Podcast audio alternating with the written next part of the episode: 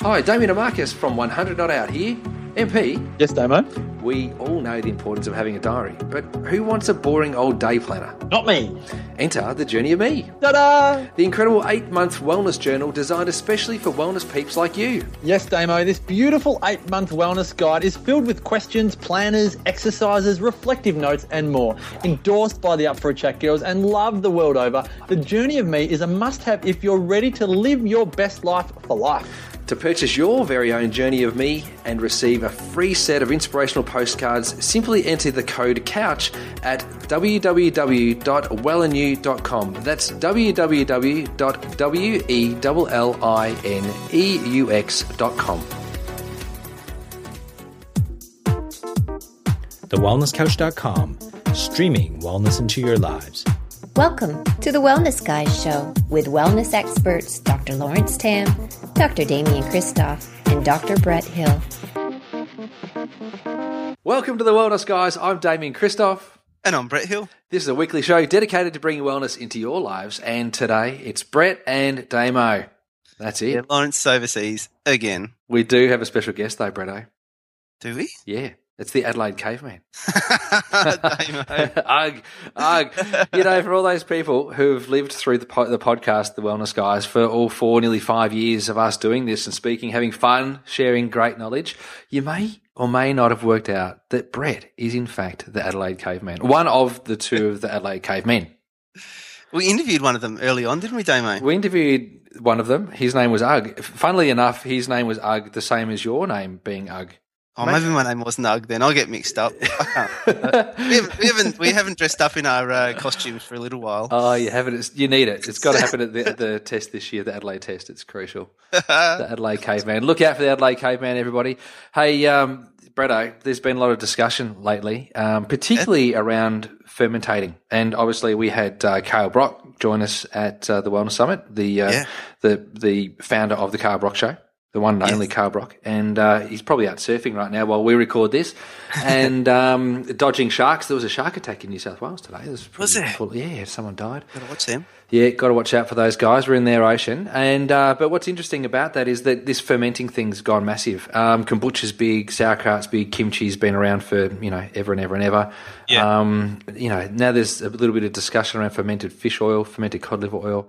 Ugh, sounds disgusting. I want to vomit when I hear that. Can you imagine like eating something that's fermenting that like that smells as bad as fish oil anyway? So it's just I don't know how you do that. I can I can just imagine Damo because I tell you what, one of my first experiences with fermented foods was attempting to make a fermented kimchi, oh yeah, and for whatever reason, it didn't end well. Didn't and so obviously some sort of a contamination happened, some sort of a something happened, and this kimchi that was fermenting in my house went bad. And I don't know if you've ever smelt kimchi when it goes bad, but when it goes bad, it goes really bad. Well, and the smell, I, I wasn't able to attempt to make kimchi for at least six months, maybe nine months after Oh, that, just wow. based on that smell because was it was so revolting. It just totally put me off even being interested in any sort of fermented food. It was unbelievable. So if that was what the kimchi was like, I imagine the uh, the cod liver oil would be lovely. Gross. Imagine that. I mean, first of all, it's a liver. Like it's actually expressed oil from a liver of a codfish.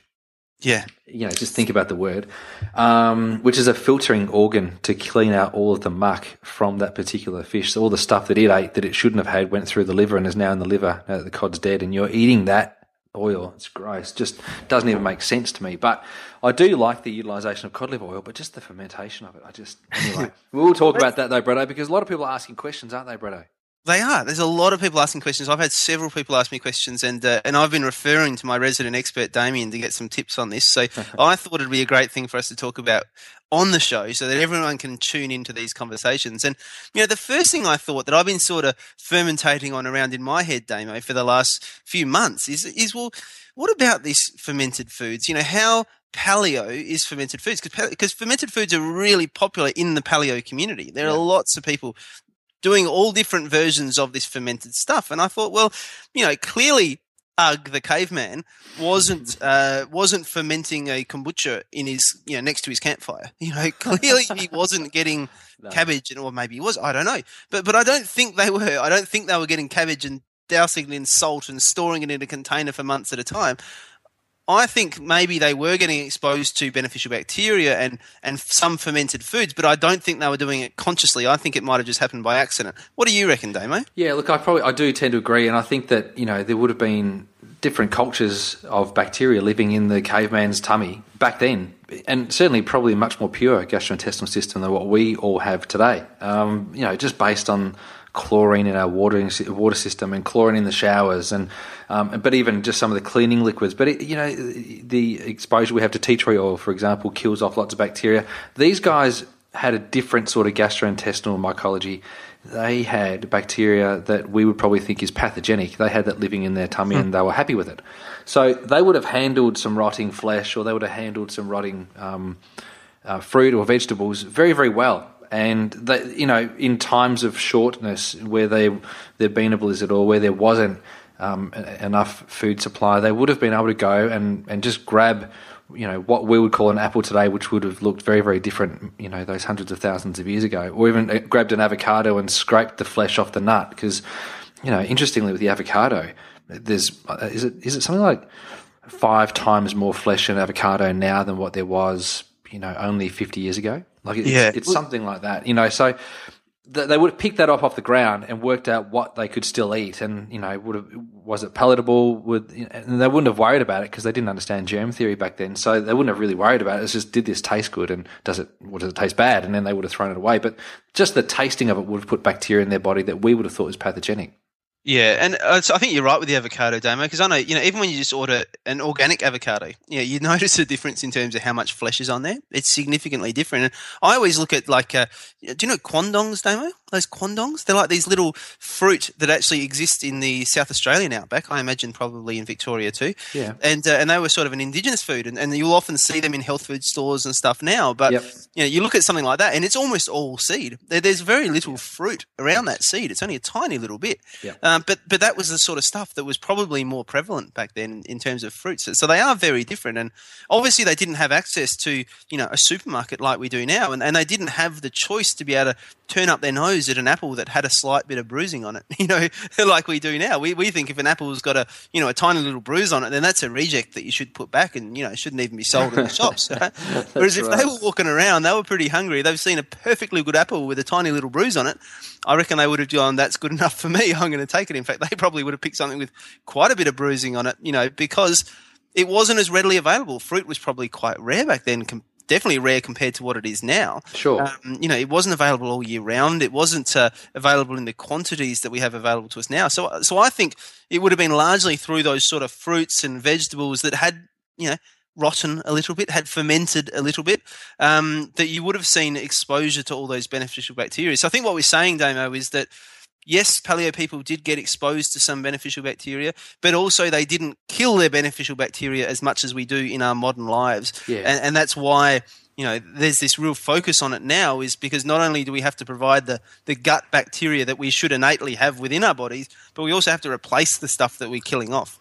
Well, yeah, absolutely. But you know that it's an amazing word, that innate word, because um, what we innately have now, and what we would innately get from our mum having been breastfed and if we were fortunate enough to be vaginally, born, that if we had that full, you know, great start to our life, that innate coating or that immediate coating that we got with the ability to then grow uh, a, a microbiome in our body is vastly different to the microbiome that would have been passed on to our mum or passed on to her mum or passed on to our grandmother's mum, you know, and it continues to get weaker and weaker and weaker. That microbiome is changing at a rate of knots. And so it, it, it's such a different microbiome now to what it was 100,000 years ago.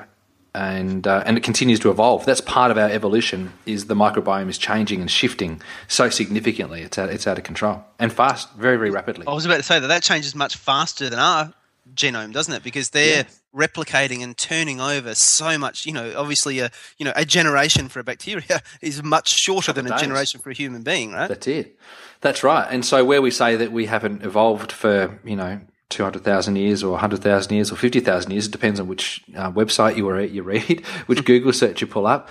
Um, that, you know, absence of evolution implies that we haven't changed a whole lot. But, you know, when you consider that 70 trillion bacteria live inside our body or on our body, that, that outnumbers the number of cells that we have in our body that are our own body by, I think it's a factor of 10 to 1. So, Uh, and some authors would say it's 100 to 1. But in terms of the amount of DNA that that actually expresses, there's so much more genetic control over our body from the bacteria than our own genes um, in terms of their behavior themselves. So, you know, really, it depends on how you see us, Bretto. Do, do, uh, do we look at ourselves as vessels that carry bacteria around and we're expressing that life? Or are we a life that's actually experiencing a life and we're just dragging some bacteria along with us? Um, it, probably what we're looking at now from a, from a disease perspective is that these these bacteria have such a profound um, overall effect on our body that they could be responsible solely responsible for many of the autoimmune diseases. They could be solely responsible for heart disease and different types of cancers. The types of bacteria that we have in our body are probably programming our body more than the food that we eat.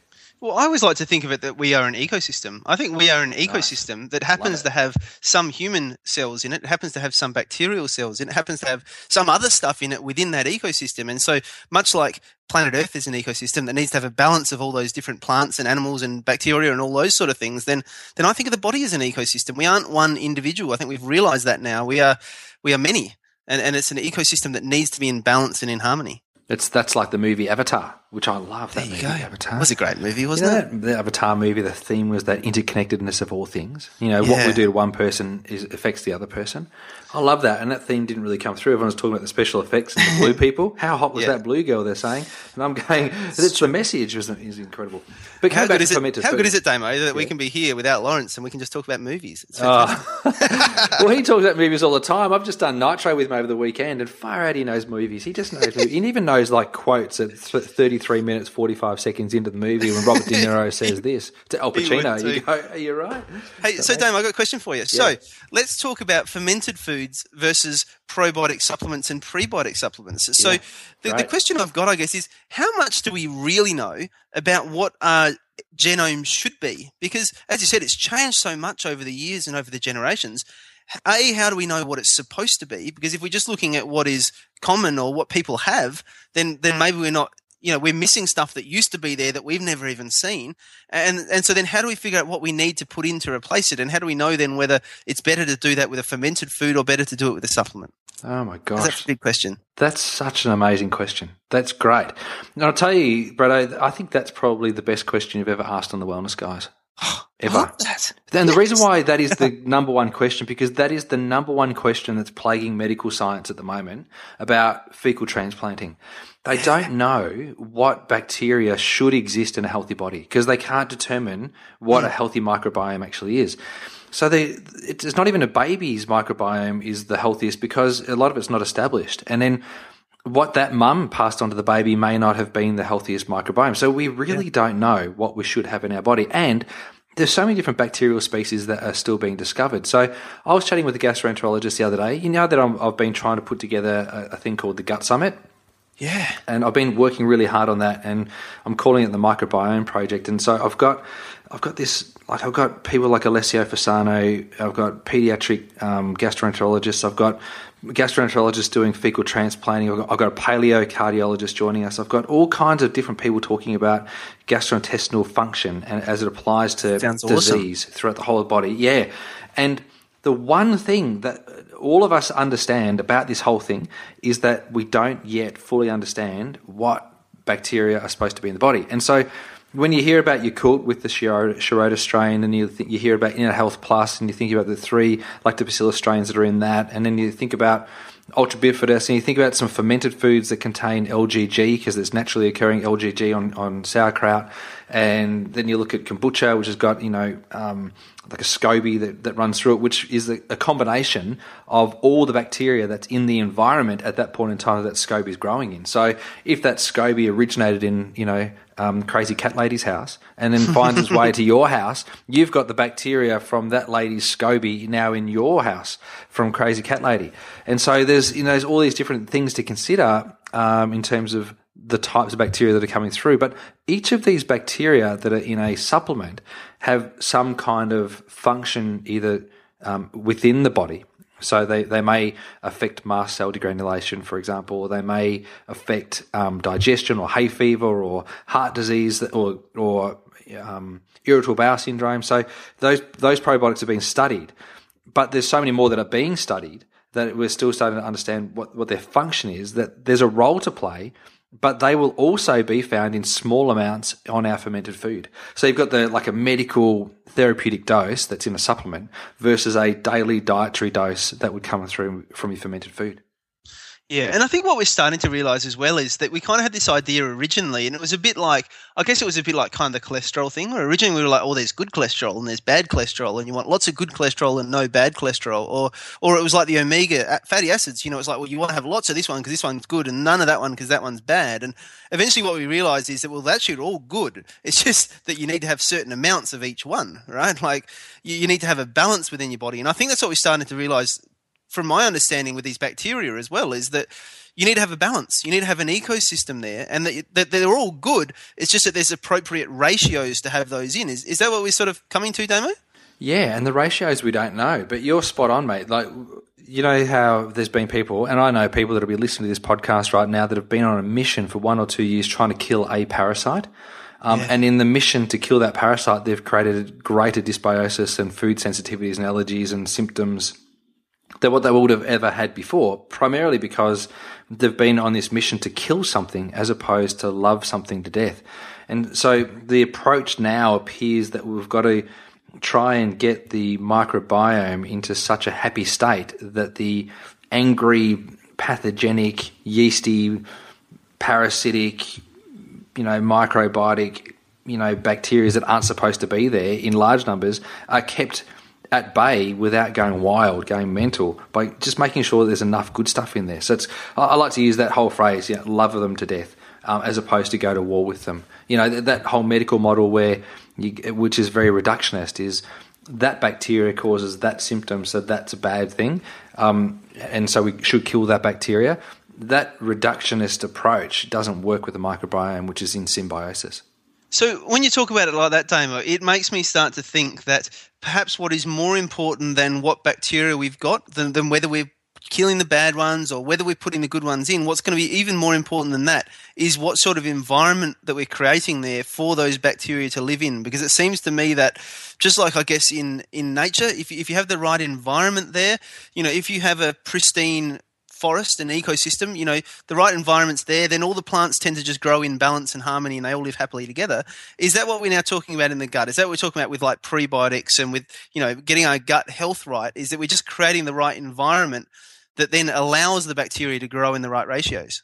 Yeah, that's spot on. That's exactly right. And because there's so much unknown, Bretto, eh, it's actually very, very difficult for us to say that you need to have this many of this particular strain in your gastrointestinal system, this many of that hmm. particular mm. strain in your gastrointestinal system. There are some really well researched um, bacterial strains um, that when we do a um, a complete digestive stool analysis, when we when we look at the stool and we count the number of bacteria and we look at the gas levels in the gut and the types of food that's been digested or, or has been left undigested, there's a, there's enough research and a, and a greater enough understanding to, to know and to be able to say with confidence that a certain amount of the stool should consist of this percentage of lactobacillus or this um, percentage should be lactobacillus um, acidophilus um, casei or uh, this one should be bifidus or whatever, you know. So uh, there's about probably, I don't know, maybe a dozen strains that we know there should be at least a minimum of the stool containing this much bacteria. And, but, but there's thousands and thousands of bacteria that we just still don't even know which ones they are yet. So let's talk a bit then, Damien, about what, what do we need to do to make sure we're creating the right environment for the right bacteria? Like I know, you know, looking at some of the stuff, some people will say, well, you know, if you go on a really low carb diet, for example, you may not be providing enough nutrients there for those bacteria to make sure that they're going to be healthy. Um, so, you know, what do we need to make sure that we're providing in our in our diet, but also in our lifestyle, in our environment, so that we're creating that fertile ground for the good bacteria to grow, so that they can balance out that bad bacteria, yeah. quote unquote. Because without good or bad, right? well, yeah. Let's just call it pathogenic and non-pathogenic. Because the pathogenic bacteria, they're pathogen meaning opportunistic, um, and they'll take over in an environment rather than being symbiotic. So they're symbiotic when they're kept in check by other yeasts and other bacteria that work well in the gut. So they are good and bad at the same time, right? But the pathogenic versions of them is, is, I suppose they're problematic when they when they go for gold and they just run amok. It's like 16 year olds at a party versus 30 year olds at a party, just a different experience. If you know what I mean, but so when I, was, um, I wasn't quite sure where that was going, but I was just rolling with it. well, um, to, like, like to to answer that question, I'm going to need you to ask me the question again.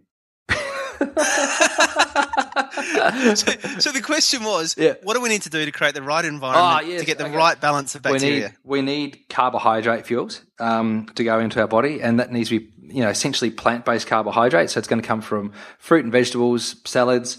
Um, and resistant starch is very, very important. So there's certain vegetables that you know provide large amounts of resistant starch. Um, for example, potatoes, um, squash, pumpkins, um, uh, sweet potato. All of they they all and um, uh, what's the there's some islander um, types of fruit um, vegetables that are like yams and those sorts of things provide lots of resistant starch as well. Those sorts of foods will allow the bacteria to grow really well in the gut. Um, grain-based versions of that would be things like rice um, or quinoa or amaranth. You know, the body can, you know, the the bacteria uh, are very much uh, responsible for the removal of um, some of the phytates from those particular grains and those foods. And look, all plants contain phytates, so in different varying amounts. And the greater the microbiome in the gut, um, the less amount of phytate actually, um, you know, remains in the food to be absorbed into the bloodstream. So you, you need good bacteria, and the the resistant starch provides a beautiful platform for that to be able to take place. But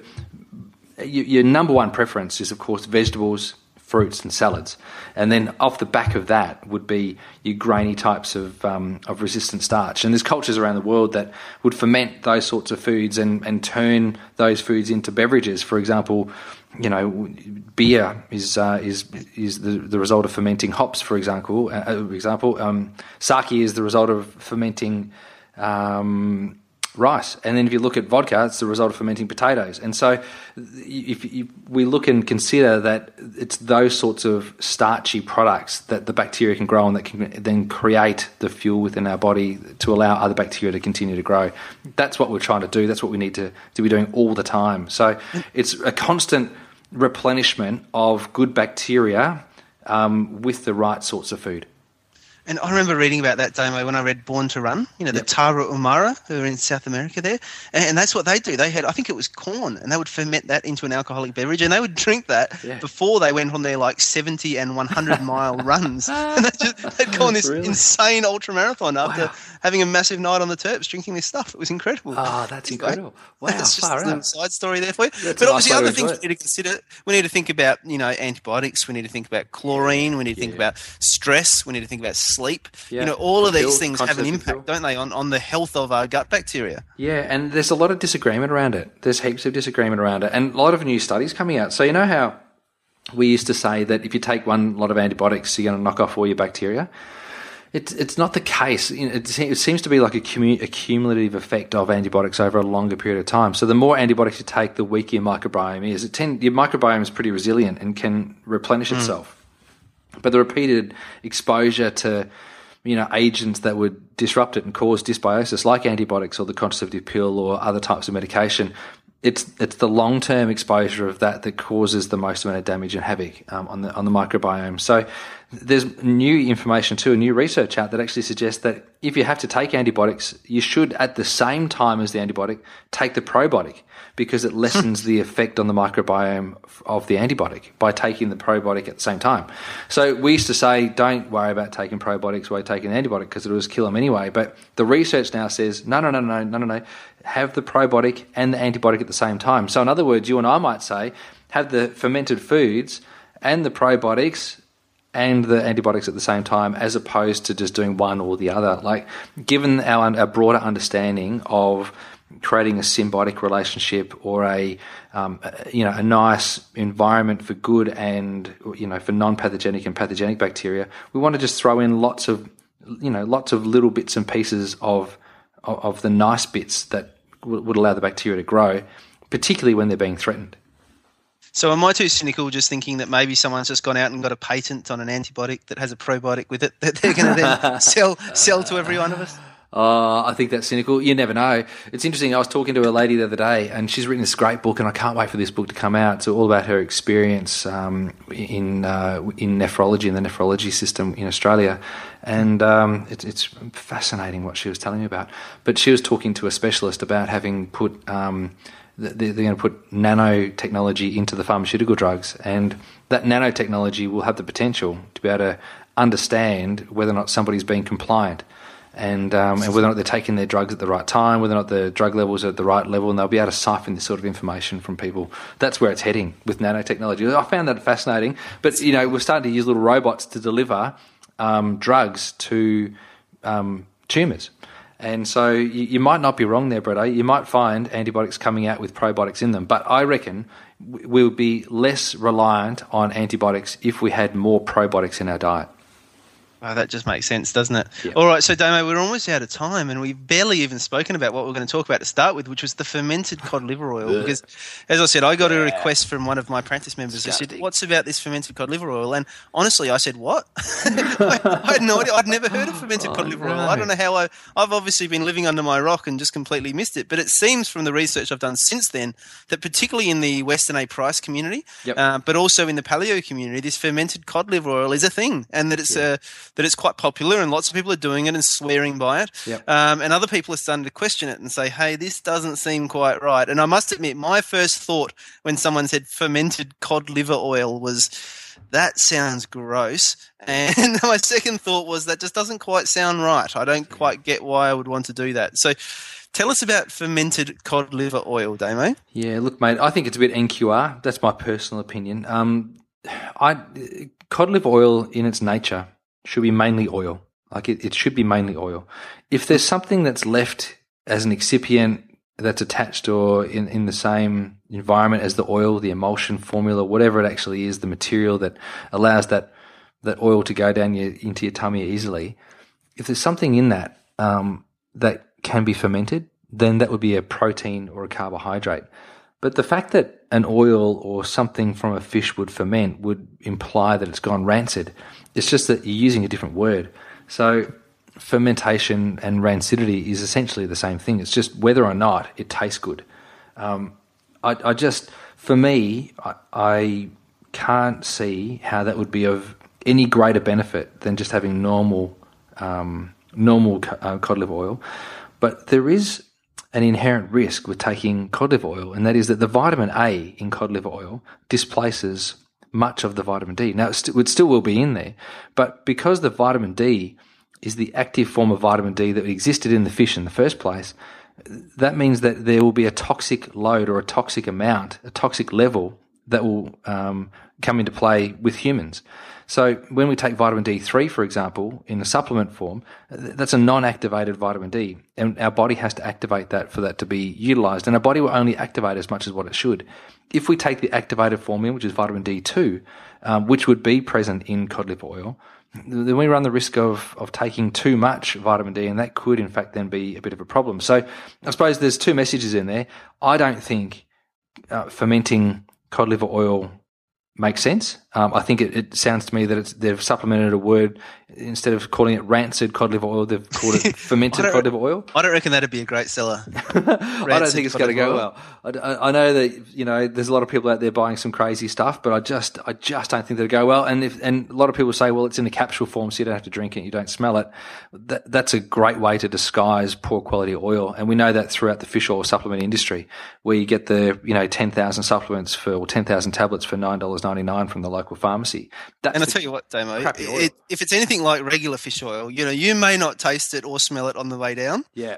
but, but you and your partner may well taste it and smell it on the way back up, right? it's gross, right? It's so bad. That whole burping, you're only going to burp poor quality stuff. So if you're burping the cod liver oil, it's not, it's because it's shit. Oh, excuse me. It's because it's not good. Sorry for the kids listening there. I just get a little bit frustrated with um, marketing hype.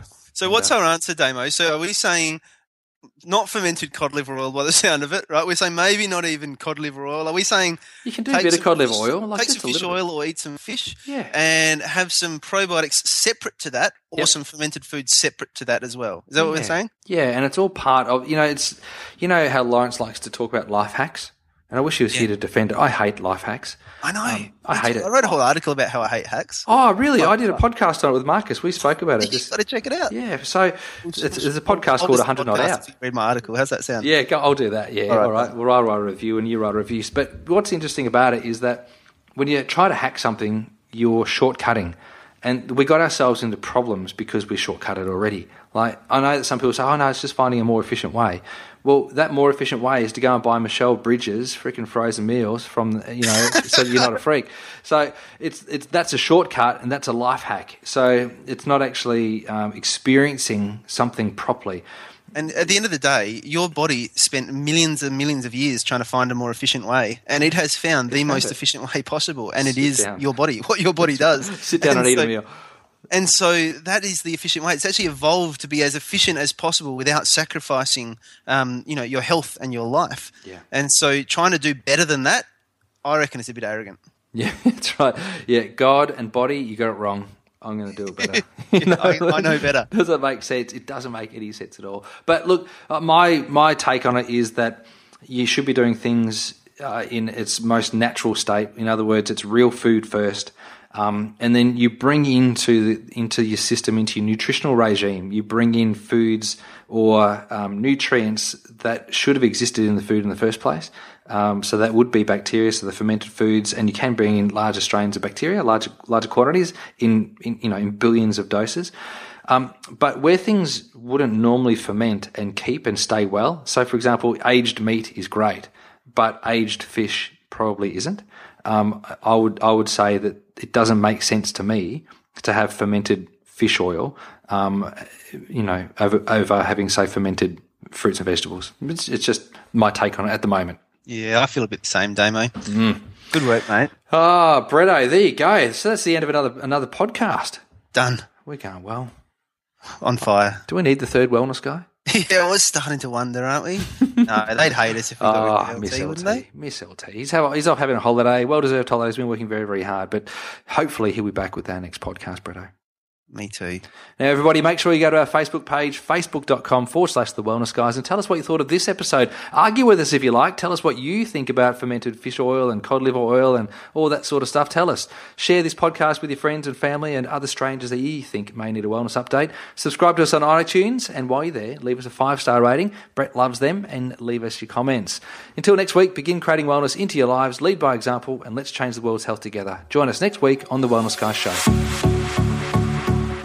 This has been a production of TheWellnessCouch.com. Check us out on Facebook and join in the conversation on Facebook.com forward slash The Wellness Couch. Subscribe to each show on iTunes and check us out on Twitter. The Wellness Couch, streaming wellness into your lives. Whilst the Wellness Couch presenter endeavor to provide accurate and helpful information to their listeners, these podcasts cannot take into account individual circumstances and are not intended to be a substitute for health and medical advice from a qualified health professional. You should always seek the advice of a qualified health professional before acting on any of the information provided by any of the Wellness Couch podcasts.